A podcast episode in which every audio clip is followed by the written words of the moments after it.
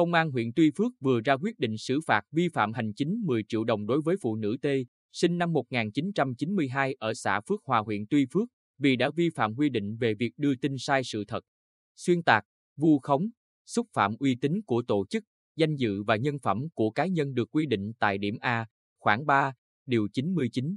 Nghị định 15 ngày 3 tháng 2 năm 2021 của Thủ tướng Chính phủ quy định xử phạt vi phạm hành chính trong lĩnh vực bưu chính, viễn thông, tần số vô tuyến điện, công nghệ thông tin và giao dịch điện tử.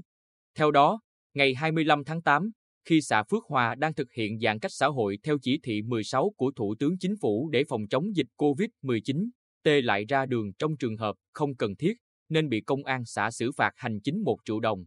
Bất mãn vì bị xử phạt, tối cùng ngày T đã đăng tải hình ảnh ông THT, Phó trưởng Công an xã Phước Hòa, trên mạng xã hội TikTok và Facebook của T và đính kèm dòng chữ mang nội dung xúc phạm danh dự, nhân phẩm của ông THT.